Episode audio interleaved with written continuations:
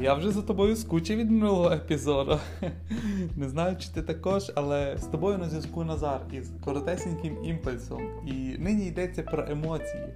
Бо інформації є як піску на пляжі, є як зірок на небі, але емоцій часто не вистачає. Бо людей ти не можеш сухими фактами надихнути чи захопити. Ну добре, певну категорію можливо, і то частково, бо їм подобаються факти, які є раціонально обґрунтовані. І нині в інтернеті є величезний подарунок, там є велика кількість інформації, маса. Все, що ти хочеш дізнатися в цьому світі, є зараз в інтернеті. Але емоції, зачепити ними інших людей, це є вже зовсім інакша річ. Це є нова валюта сьогодення.